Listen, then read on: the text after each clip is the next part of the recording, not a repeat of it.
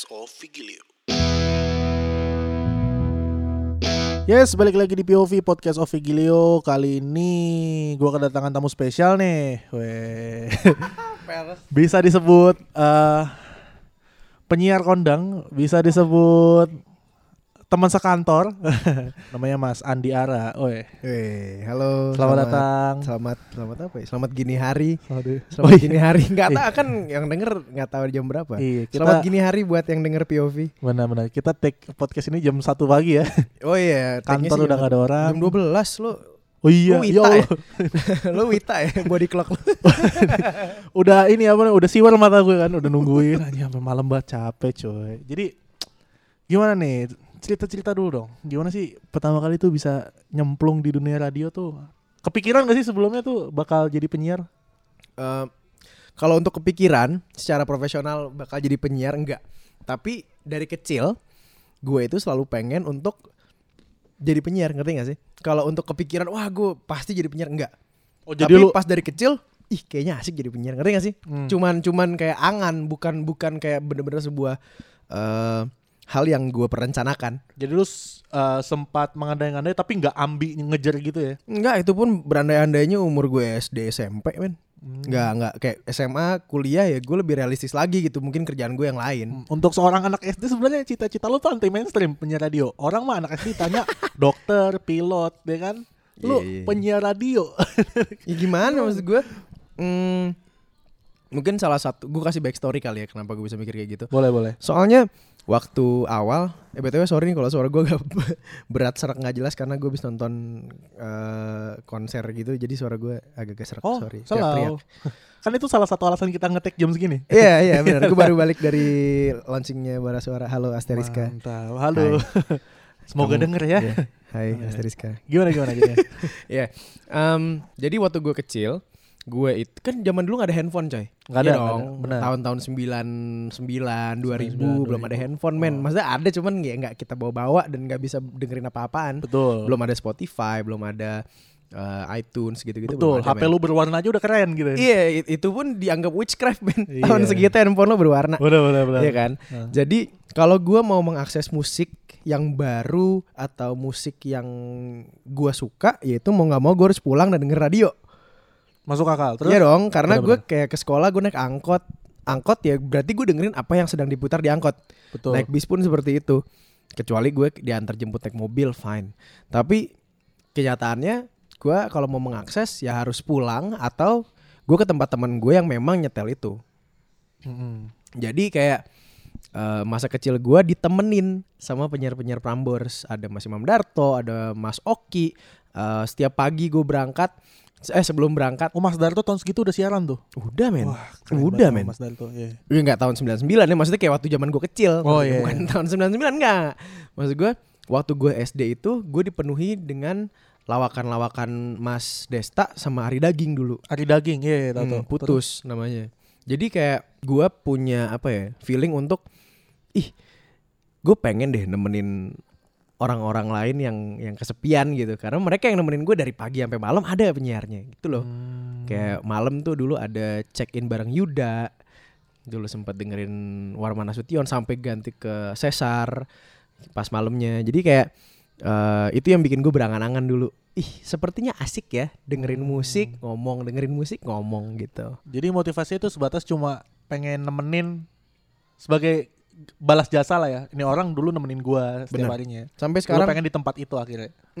Hmm. gitu Terus apakah eh, lu pertama kali terjun di dunia radio langsung di Prambors atau sebelum di kampus udah ada pengalaman di radio Hmm. atau gimana?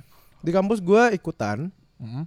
hmm, cuma tuh setengah tahun tapi gue dari semester satu semester Semester satu masuk eh, mencoba jadi penyiar bisa tapi gue lebih apa ya akhirnya gue lebih ke bagian teknik. Jadi gue divisi teknik.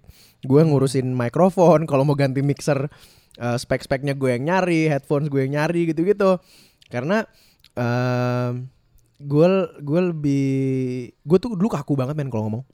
Hmm. kakunya pol Kayak nggak bisa gitu bener-bener Setiap public bisa. speaker pasti punya masa-masa itu kok. Oh Jadi parah parah. Gue tuh dulu punya stage fright yang gede banget gue Benar-benar. kayak bener-bener separah itu sampai kayak waktu gue SMA terakhir itu gue disuruh ngomong di depan kelas gue bisa mual. Mual separah itu. segitu hancurnya. Wah, Wah hancur. gila men.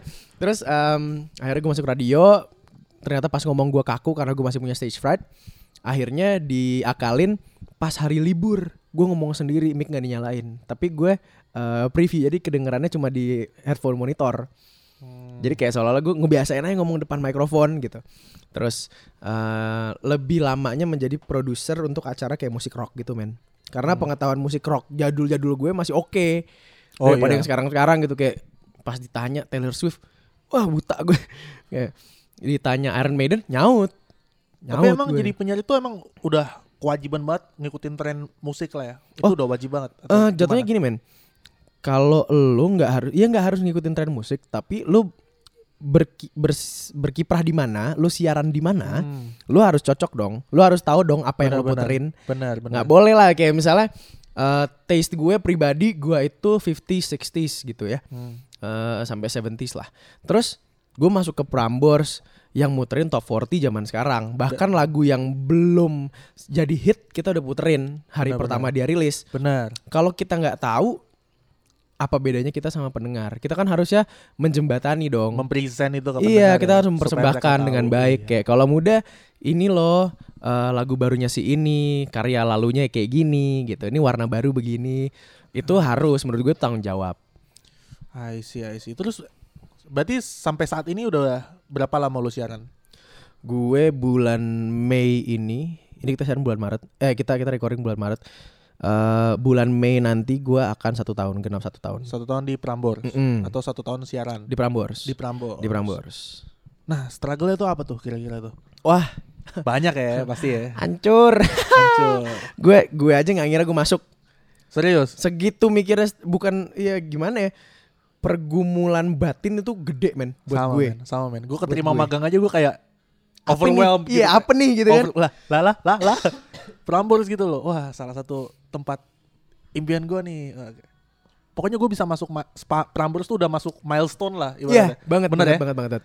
Jadi em, gini eh, kembali lagi kita ingat ini adalah radio pertama gue profesional ya. Secara Betul. profesional betul. radio pertama gue. Ah, Eh, sebelumnya gue itu pendidikannya HI hubungan internasional. hmm. nggak ada urusannya sama broadcasting sama sekali. Ya meskipun masih nyerempet-nyerempet visip lah ya. komunikasi lah, Iya, komunikasi iya. lah. Oke, fine. Cuman eh sebelumnya pekerjaan gue adalah desainer, ilustrator. Nggak Hmm. ada hubungannya sama ngomong-ngomong di mikrofon, present-present lagu, nggak ada sama sekali. Lalu Prambors buka Wadia Balahan 2018 awal bulan Februari Maret gitu. Oh itu wadah lu buat masuk gitu ya? Gue tuh kayak iya kayak ah gue I have nothing to lose. Iya, iya benar benar. masuk benar. kayak deh. Ngerti gak sih? Kayak Iya. bukan yang kayak wah gue yakin gue masuk enggak. Gue cuman kayak tes tes. Coba deh. Masuk syukur, nggak masuk nggak apa-apa gitu. Iya iya iya. Heeh.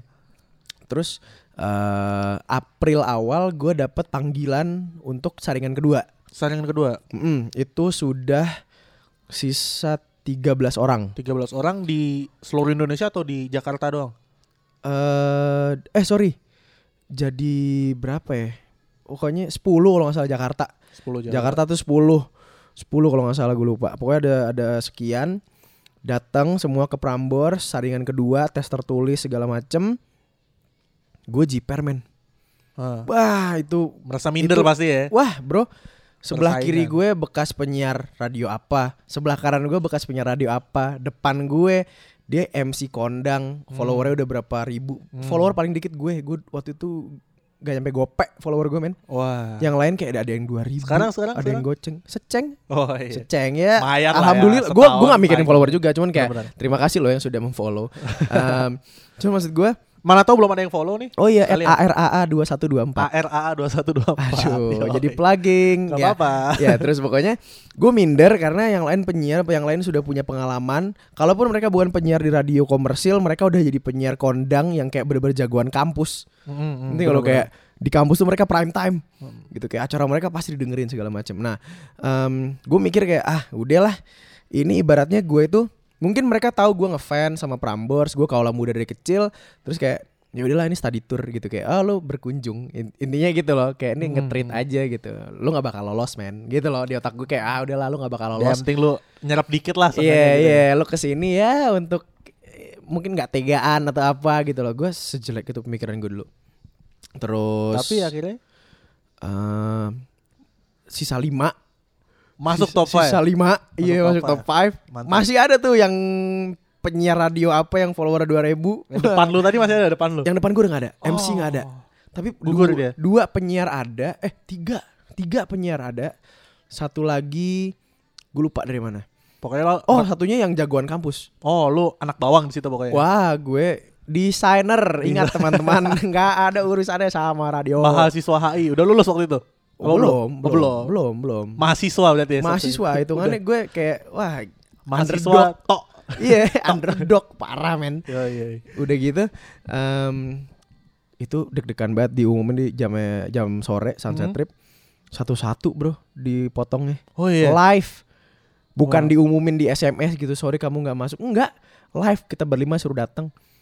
Wah. Tiba-tiba nama gue disebut, gue lolos kayak apaan gue nggak nggak percaya men. yang dipilih tuh berapa sih? Dari Dua, Dua. cuma gue sama Bella. Berarti dari lima orang itu dua.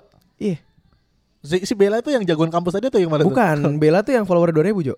Oh dia iya. follower 2000 dia udah jadi, jadi penyiar kondang Oh di Bekasi, ya, kalau nggak salah radio si Bekasi. ya. Iya. Dan siarannya sampai masuk sini pas training udah bagus ngerti gak lo? Hmm. Kayak suaranya oke, ngomongnya asik gitu kayak emang udah ini callingnya dia jadi penyiar. Benar benar. benar. Lah gua eh, eh, eh, eh, ya Berarti hitungannya Gembel. s- sampai sekarang tuh masih setengah percaya atau gimana nih? gua sekarang bersyukur banget cuma ya itu gitu loh gua gua harus selalu memberikan A game gue Hmm. nggak boleh nggak boleh kendor ibaratnya kalau lagi main FIFA nggak boleh biru nggak boleh turun gua harus merah naik terus bro Yo iya benar. karena ada ada penyiar kayak ada Prince ada Indi ada Bella yang notabene bagus-bagus dan orang yang mau daftar ke Prambors pindahan dari radio lain atau apa pun itu pasti banyak menurut gue Iya, ibaratnya Prambors tuh udah kayak radio Indonesia udah salah satu yang paling tinggi gitu ya. Iya. Orang berlomba-lomba anak muda ke sini. nomor satu loh Benar. gitu kalau untuk anak muda kita nomor satu Dihitung dari follow follower juga dibandingkan radio lain di Indonesia masih Iya, menang ya. Iya, nah itu makanya gue harus selalu kayak munculin A game kalau lagi siaran nyari topik segala macam. Kenapa? Kalau gue udah nggak ada lagi yang bisa di offer, ya semudah itu untuk mereka jadi pengganti men. Hmm. Gitu loh. Apalagi yang suaranya lebih enak pasti ada. Yang Pasti ada. ngomongnya lebih asik pasti ada. Iya, gitu. iya. Tapi ngomongin jadi penyiar nih ya, Hmm. biasanya itu penyiar itu kan memang jam kerja kan lebih pendek daripada jam kerja orang normal, benar? Benar. kan? Kayak sekitar 4 sampai 6 jam. Ya. Kebanyakan penyiar yang gue observe gitu ya, gue mungkin belum nanya-nanya spesifik ke penyiar yang lain. Tapi Tapi jangan rekan-reka dong. Weh. Kan gue observe gue memperkeruh nih. itu banyak yang punya side job MC di mana-mana lah atau dia buka sebuah IOWO lah atau hmm, hmm. jadi yang pengen gue tanyakan adalah apakah jadi penyiar tuh ngebuka jalan buat tempat lain atau pekerjaan lain gitu Sangat men menurut gue. sangat ya gue amat sangat eh, melihat ke sekarang ya. Gue amat sangat melihat ke Julio, hmm? Kresna Julio, Mario, Eda. oh iya Gue ngelihat banget ke mereka men. Menurut gue ya pribadi karena Kresna Julio waktu gue lagi training diputer videonya Jo. Video dia baru masuk nggak ada sama sekali kayak sekarang. Tapi dia berhasil men rebranding dirinya sendiri gitu. Dia bisa kalau lo lihat Instagramnya Julio dia yang paling paling hidup pertemanannya men. betul Iya nggak? Dari Seorang youtuber, yang- dari Ah, bener, artis, bener, siapa bener. segala macam. Temennya sama Julio men. benar-benar Gitu. benar Dia seorang pribadi yang menarik, Hmm. bercandaannya, comedic timingnya tuh pas. sangat coy Kak Julio kalau masuk kantor tuh suasana hidup iya iya kayak gitu loh. lampu gitu Hmm, gue ngeliat Pink gitu. banget ke dia. Mario Eda bisa bikin podcast kayak lo nih sekarang, Hmm. terus masuk ke narasi sama Mbak Najwa. Hmm. Kayak itu itu men kalau lo berhasil jujur sama lo tuh siapa di siaran gitu Iya, loh. Berarti Makanya berarti lu masuk ruangan siaran itu udah udah otomatis lu membuka pintu ke tempat lain gitu ya. Pintu yang sangat lebar gua ngomong. oh gue nggak bilang membuka men. Hmm. Kalau gue boleh analogikan, priba- Analogikan. secara pribadi, menurut gue eh, masuk ke Prambors, masuk ke ruang siaran itu lebih ke nyenterin.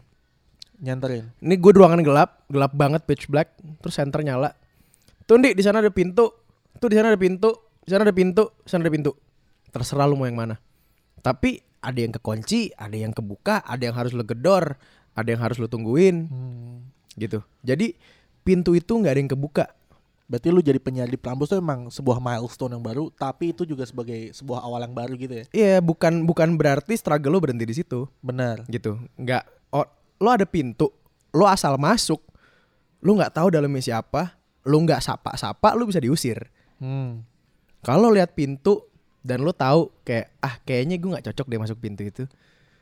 Ah kayaknya eh gue cocoknya ke pintu yang sebelah sana deh agak jauhan dikit nggak masalah.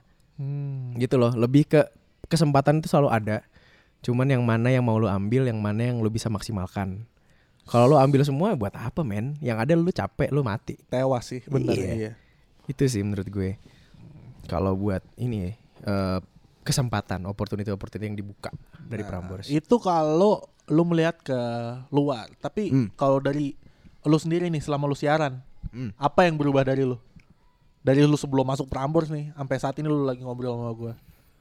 gue bisa ngomong depan orang banyak men dulu gue bisa kayak waktu zaman gue senat bisa Bisa. karena ya tanggung jawab Hmm. gue ketua kelas bisa tanggung jawab tapi sekarang bedanya adalah gue ngomong ke orang-orang gue kenal Hmm, Dan lu bisa MC lah. ngomong purpose gitu ya. iya iya iya gitu Iya, loh iya. gue bisa menghibur Soalnya gue liat Instagram lu juga lu mulai baca kayak poem gitu. Ya, awalnya malah gue nulis people. dulu men Nulis dulu, iya. gue nulis dulu gue perform dulu baru gue masuk Prambors Oh, jadi bukan dari Prambors enggak jadi emang awalnya itu dari spoken word poetry itu Hmm. gitu karena ya bedanya di spoken word poetry, uh, poetry itu suasananya intim Jo Benar. orang datang untuk dengerin orang datang untuk ngomong Hmm. Memang ada audiens tapi nggak dalam skala besar gitu ya. iya ini kan berapa ratus ribu orang yang Iya, sekali iya. denger men apalagi jam-jam prime time kayak jamnya Sunset Trip Mas Desta sama Mbak Gina sama Cikeni itu wah beda nggak ada yang kenal lo lu bisa salah ngomong mereka bisa cabut gitu loh I see, I Jadi see. menurut gue hmm, semua orang mau sejago apa pun ngomong ya ketemu mic itu pasti beda. Semua orang yang bisa ngomong sekalinya ketemu kamera pasti beda. Dulu gue disuruh Insta Story, suruh present Insta Oh Story, iya, bro. sekarang Insta Story juga konten wajib ya di Instagram. Iya, ya. dulu gue di Insta Storyin. Gue kalau Insta Story di Instagram gue pribadi, Hmm. gue ngomong cas cicus men terserah gue mau ngomong apa gitu Instagram kayak Instagram lo. ya kan? seasik itu maksudnya kayak nggak harus ngomong kasar cuman kayak maksud gue kayak ah gue mau present apa nih gitu di Instagram gue eh coy lo harus dengerin ini sih kayak enak banget. Aman Aman. tapi waktu yang nyorot orang Prambors atau gue pakai akun Prambors beku gue nggak bisa kayak Takut salah gitu ya. takut salah Salah-salah dikit tewas gitu. yang lo bawa instansi men Benar. iya kan benar. tanggung, jawabnya. jawab Iya, iya. itu sih banyak orang yang eh, masuk kantor gede prestis betul Betul. Mungkin ini pesan buat teman-teman juga ya. Kayak lu masuk kantor gede atau kantor yang yang udah terkenal gitu, itu prestis buat lu iya. Tapi bagaimana lu bersikap di luar secara tidak langsung buat orang yang awam, orang yang nggak tahu company-nya seperti apa dan dalamnya seperti apa, lu mewakili instansi itu. Lu nggak bisa asal-asalan.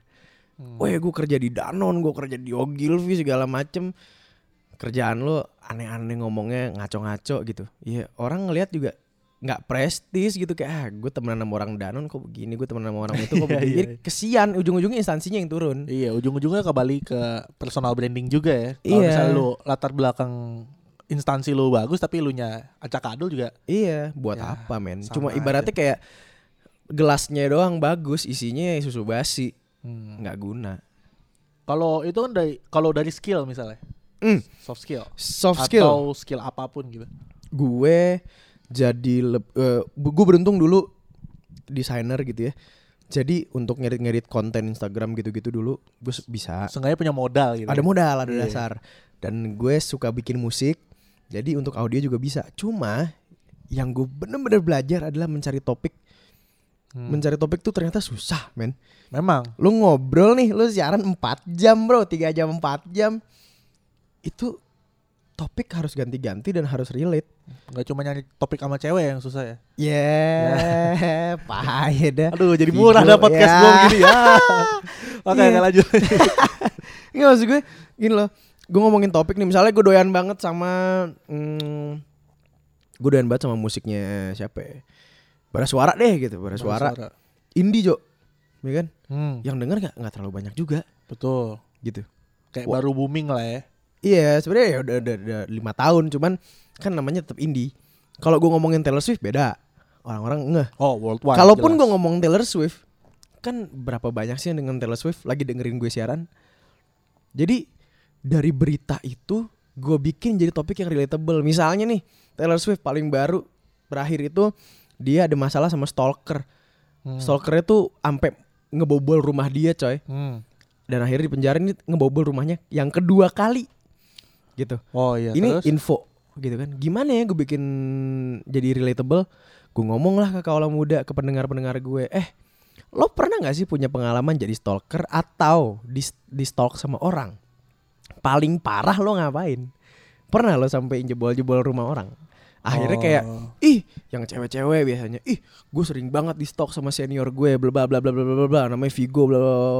Jadi yang penting interaktif ya. Gimana cara lu membuat suatu topik atau suatu berita itu jadi interaktif gitu sama Iya, karena gue siaran itu gue nggak pernah mikir kalau gue lagi ngomong sama orang banyak.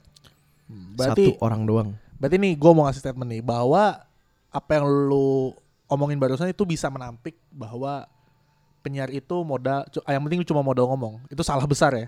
Salah men, Salah besar ya. salah men. Misalnya nih, suara gue dalam kayak Selamat malam bla bla bla gitu.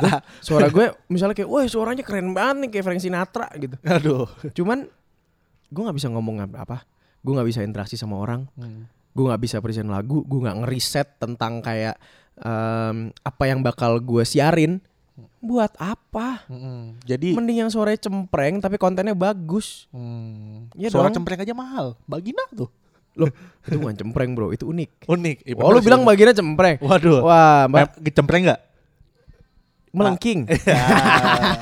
Tapi emang berarti eh dalam kata lain lu siaran itu proses produksinya sama ya dari pre-production, production, post production nggak Iya. beda jauh misalnya kayak bikin film gitu ya. Iyalah. Benar-benar dari sebelum, saat dan sesudah ya. Research misalnya itu juga eh, lu bawa ke misalnya interview ke artis-artis. Soalnya gua ngeliat video interview lu tuh bagus banget men. Kunyah dulu pak, kunyah. Lu mau beli apa? Lu mau gue beliin apa? Lu Enggak, enggak. Menjilat Maksud gua- ini namanya peres ini. By the way ini guys, jadi gua eh, ada beberapa kali kesempatan untuk ngeliput interview. Nah hostnya ini orang sebelah gua nih yang lagi ngobrol sama gua. Dan personally menurut gua, Bang Andi ini kalau interview artis mendalam. Maksudnya gua, Wush. Wah, kayak apa? Tenaga dalam. gue. Kayak penyakit. ya gitu dalam. itu. Jadi maksudnya kayak bergunanya sampai situ. Akan jadi jadi kebiasaan atau gimana maksudnya? Hmm, Oke. Ini ini bocoran nih men. Gue Bocoran. gak pernah ngomong sama orang-orang. Sebelumnya gue mau terima kasih kepada Pratama Mario dan juga Narendra Pawaka eh, dari gue masuk.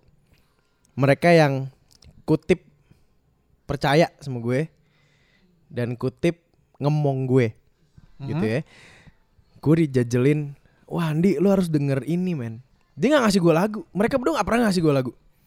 Yang dikasih adalah penyiar lain dari luar negeri, presenter lain, interviewer lain. Jadi sebagai ini ya, sebagai panutan atau Iya, lebih ke eh lo lihat hebatnya orang di sini itu belum ada apa-apanya sama hebatnya orang di sana. hmm, Kayak di atas langit masih ada langit. Iya, Ah, iya, gitu. iya.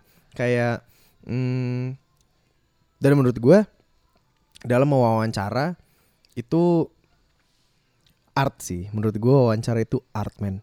Em, ini ini ya bocoran buat teman-teman yang dengerin POV. Menurut gue setiap gue mau mewawancara artis, gue punya mindset dan mindset ini gue bawa dari interview pertama gue sampai interview Sama siapa tuh?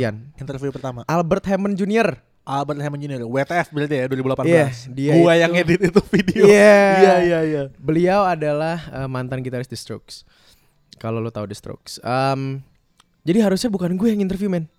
Gue cuma jadi host Instastory liputan kayak, "Weh, gue lagi di WTF nih, weh." Nah. Ketawa ketiwi. Tiba-tiba yang harusnya menginterview tidak bisa karena sakit. Wah, Gue dikontak sama PD pada saat itu. Eh, sorry, ya. asisten PD pada saat itu. Di, di mana? Di WTF mas. Kenapa? Oke, bawa jaket Prambors? Enggak. Tapi bawa ID kan? Bawa. Ya udah.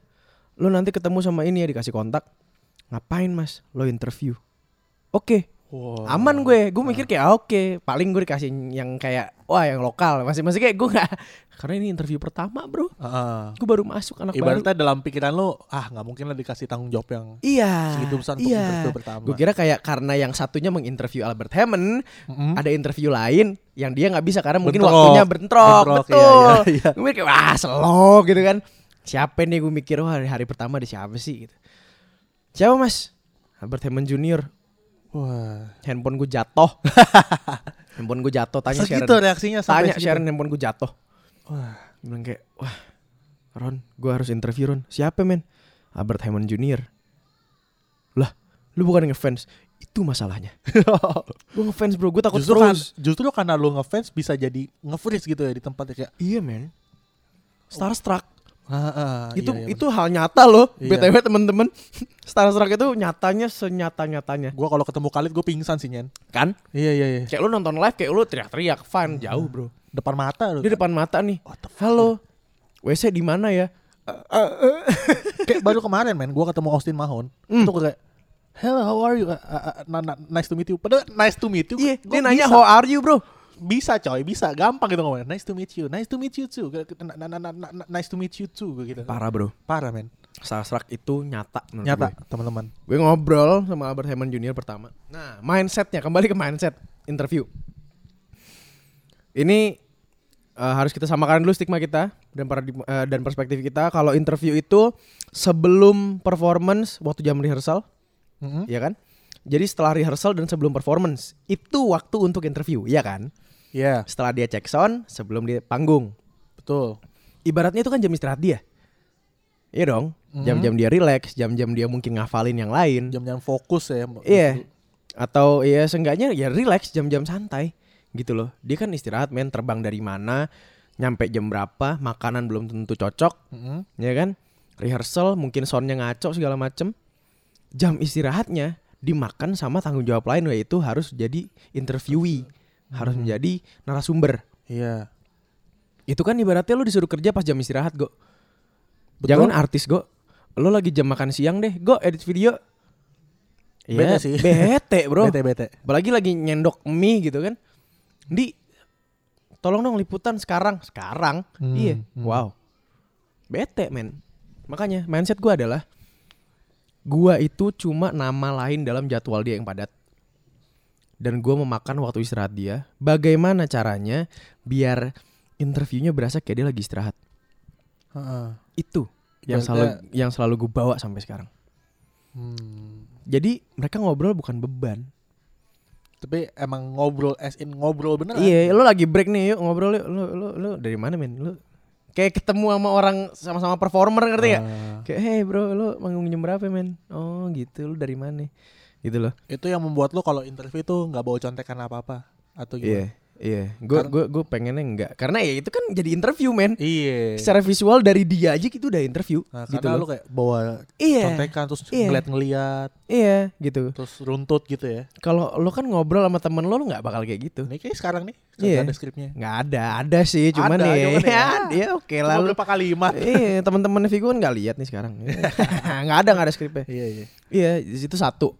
Satu kita kita cuman kita gimana caranya biar dia nggak kemakan waktu istirahat.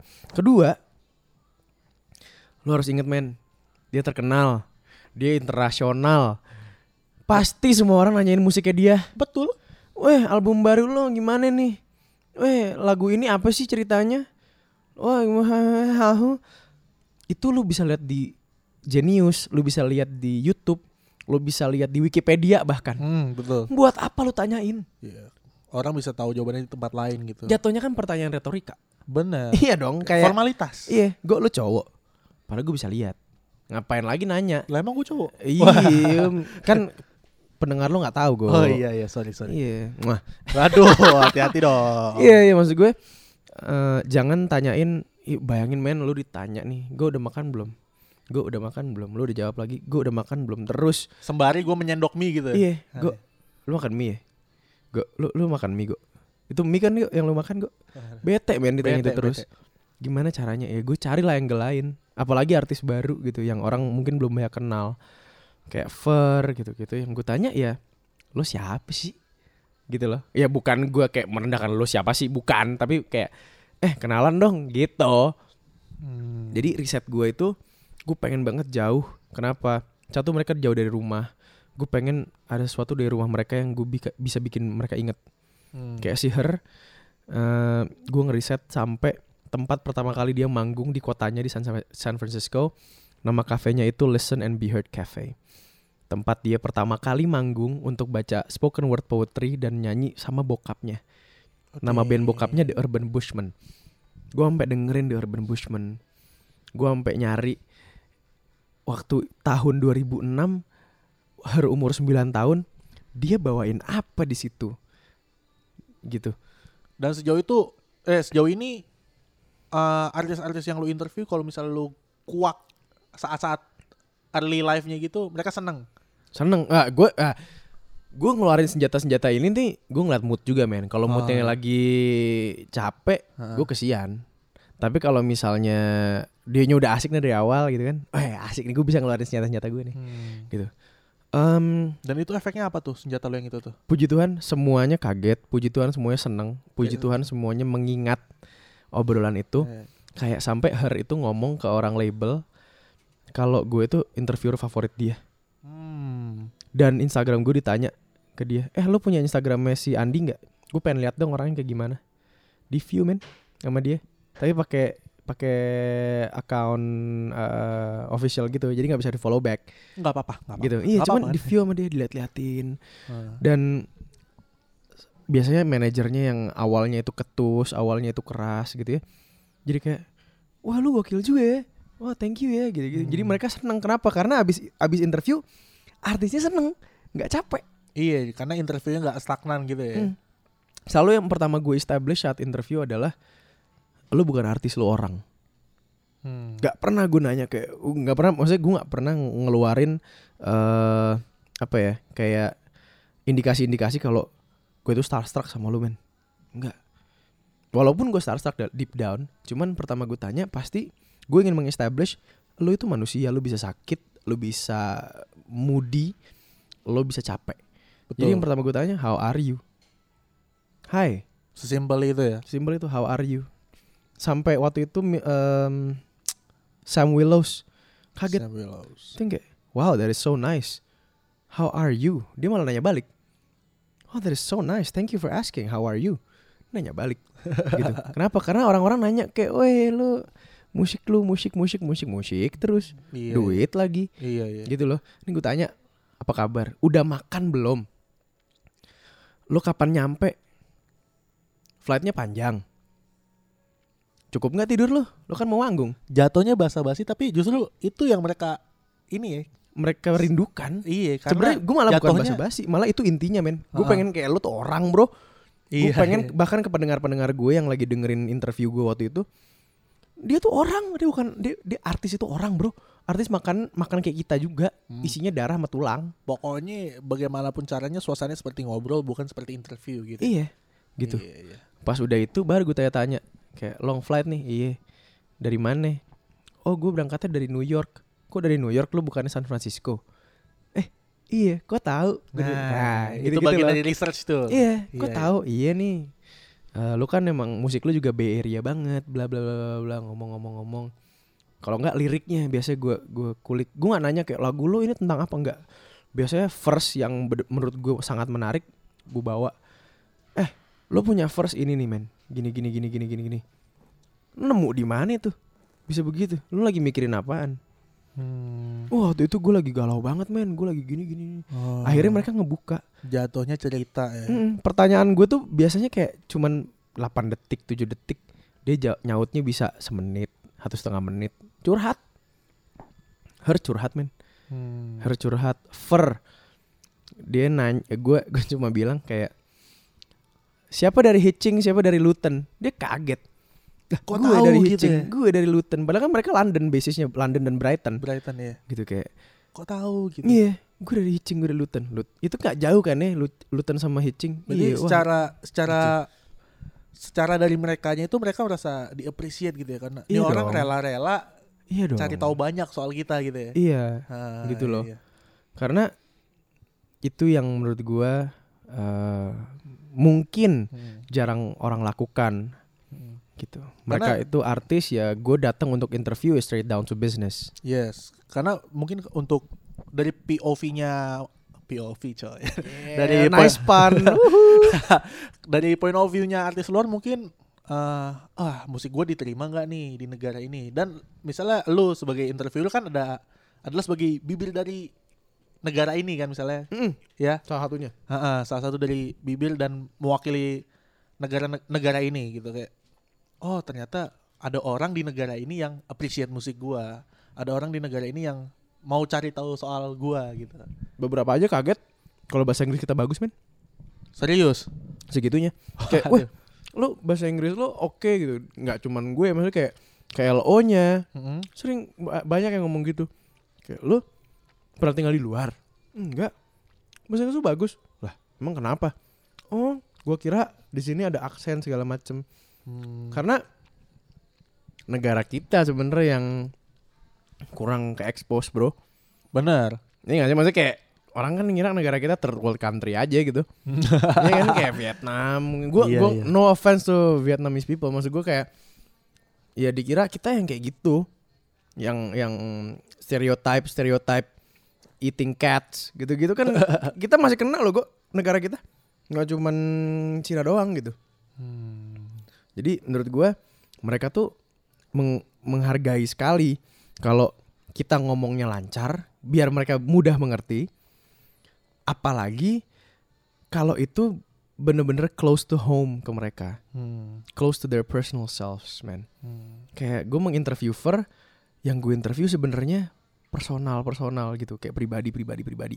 Nanya tetap tahu batas ya Iya, Heeh. gue nggak nggak nggak. Nah, oh itu tuh bahaya. Banyak orang riset, banyak orang riset sampai jauh banget, sampai dalam jauh banget. Heeh. Tapi niatnya itu biasanya untuk kayak bawa-bawa konflik, oh nginget-ngingetin konflik. Eh lu dulu pecah sama ini kenapa? oh iya ya Kayak itu. Albert Hammond Jr. pecah sama The Strokes. Jangan diomongin bro. Kan fokus yang ke manggung, Albert Hammond-nya yang gitu. manggung Albert Hammond. Kenapa Bukan nyanyi The Strokes? iya iya iya Gitu loh. Banyak orang yang kayak gitu. Kemarin si Austin juga gitu tuh si Caprice di brief jangan lu singgung soal the next Justin Bieber ya karena dia nggak suka dibandingin. Jadi memang kalau misalnya lu interview si A ya fokus ke si A gitu ya. Iya. Nggak usah ke mana-mana. Meskipun ke mana-mananya itu mungkin masih dekat sama dia. Nah Gitu itu itu menghargai namanya. Itu kan sesederhana itu menghargai men. Hmm. Gitu. Ba kayak ibaratnya lu diomongin tentang mantan lo yang paling hancur. Gitu, yang paling hubungan lo yang paling hancur gitu di, diungkit-ungkit. Iya masih Siapa mengenai sih yang gue. mau? Masih mengenai lo sih mengenai Bener. lo gitu. Cuman kan Tapi nggak intinya buat apa? bener. Gitu loh. Hmm. Intinya buat apa? Lu cuma mau naikin rating lu doang. Lu mau naikin re- apa viewer YouTube. Ah, nggak ada gunanya, Bro. Hmm. Yang ada dia kapok mau ke sini. Kalau enggak instansi lu nggak boleh interview dia lagi. Bener. Iya Satu, dua gitu. Iya. Itu sih menurut gue. Jadi riset riset nggak pernah salah sih, men. Dalam apa pun itu, nggak harus interview kok. Itu lu mau kerja di mana, lu riset dulu juga fine. Kayak hampir setiap pekerjaan tuh ada tahapan produksi tiga itu ya. Iya, pre, pro dan post. Itu nggak boleh dilupain, men. Kalau tiba-tiba production nggak ada preparasi, hancur dong. Iya, gua ngedit nggak bawa laptop. iya. Gimana? Lo gitu. pre-production doang tapi nggak dijalanin, nggak jadi apa-apaan. Iya, gua post production. Tiba-tiba pros, tiba-tiba post production doang, apa yang mau di Iya, post production, gua, bro? gua nge- ngedit kagak syuting. Iya, apa yang mau diedit? Iya, iya gitu loh. Emang Ya udah kalau kayak gitu. Wah, terima kasih banget nih. Eh, sama-sama lo. Sudah sharing banyak nih di POV ya.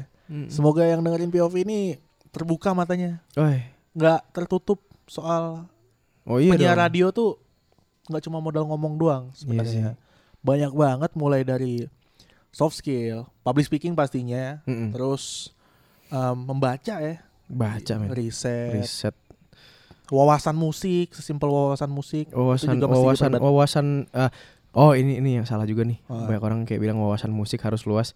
Enggak men, sebenarnya Oh, enggak cuma enggak jangan cuma di musik ngerti gak sih? Oh iya, secara besar gitu wawasan apa yang lagi terjadi sekarang. Baca koran tuh nggak ada salahnya men. baca koran. Maksudnya nggak harus koran fisik Baca ya lo lo nginstal nginstal eh, aplikasi berita gitu. Mhm. Karena itu wawasan. Itu Bener. akan membantu kalau misalnya lo mentok nih. Bayangkan suatu hari ha- eh, dunia permusikan lagi membosankan. nggak ada yang bisa diomongin. Lo mau ngomongin apa pas siaran? Lo mau ngomongin apa ke orang-orang? nggak ada Iya iya. gitu loh. Kalau misalnya lu wawasan luas, wah ini lagi lagi terjadi, gue bisa ngomongin juga nih kayaknya. Wawasan lu luas otomatis nyari topik lebih gampang ya. Nyari topik lebih gampang, lu bisa masuk sama orang lebih banyak Mhm. karena nggak semua orang mendengarkan musik yang sama. Iya. Kalau lu tahu tentang dolar naik, semua orang merasakan dolar naik. Mhm. World Cup, nggak semua orang nonton bola, tapi semua orang tahu World Cup Hmm. karena euforianya berasa. Betul. Gitu loh maksud gue Iya. kayak nggak ada salahnya men nambah wawasan tuh nggak pernah ada salahnya belajar tuh nggak pernah ada salahnya sih Hmm. dan yang tadi yang lu bener lu sebut di atas langit masih ada langit men Dia tetap berani belajar aja ya. berani dan terima untuk mulai dari nol walaupun lu udah punya basic skill jangan pernah mau kayak ah gue udah ngerti kok nggak telan semua telan semua itu sih Keren. Terima kasih Bang Andi. ya. Wis. Terima Iya, kasih nih buat- tuh kita tos Oh iya. Terima kasih nih buat teman-teman yang udah mantengin POV episode kali ini sama Andi Ara, yoi penyiar Prambos Radio. yoi Kau boleh tahu lu siaran kapan nih Bang nih? Wih, jarang. gue nggak kondang bro. Nggak. eh, gue siaran biasanya gue di weekend, Prambors Weekend Vibes. Sabtu jam 1 sampai 4, Minggu jam 2 sampai jam 5. Hmm. Sore bukan subuh, guys. Sumpah gue gak mau siaran subuh. Bukan penyiar sahur kan lo? Oh, dulu penyiar sahur, bro. Gue Iya. dua bulan. Tapi kan enggak lagi bulan puasa. Oh iya enggak. Ntar gua lagi. Puasa tasyrik, puasa sunnah gue. Terima kasih teman-teman Vigo Iya. ya. Terima Nah, kasih gitu juga tuh. Vigo sudah mengundang saya. terima eh terima kasih kembali loh. Kan Bapak narasumbernya. Oh iya dong. Ya, tuh jam siarannya kalau mau didengerin di 102,2 FM Prambos Radio, Indonesia number one hit music station. Sedap, keren. latihan, Keren, keren, latihan. Mana tahu ya kan? Mana tahu. Kayak, kayak biar biar ngomong ke ini, biar ntar dengerin sama PD gitu kan kayak ih Andi bawa-bawa kantor men dia membanggakan gitu.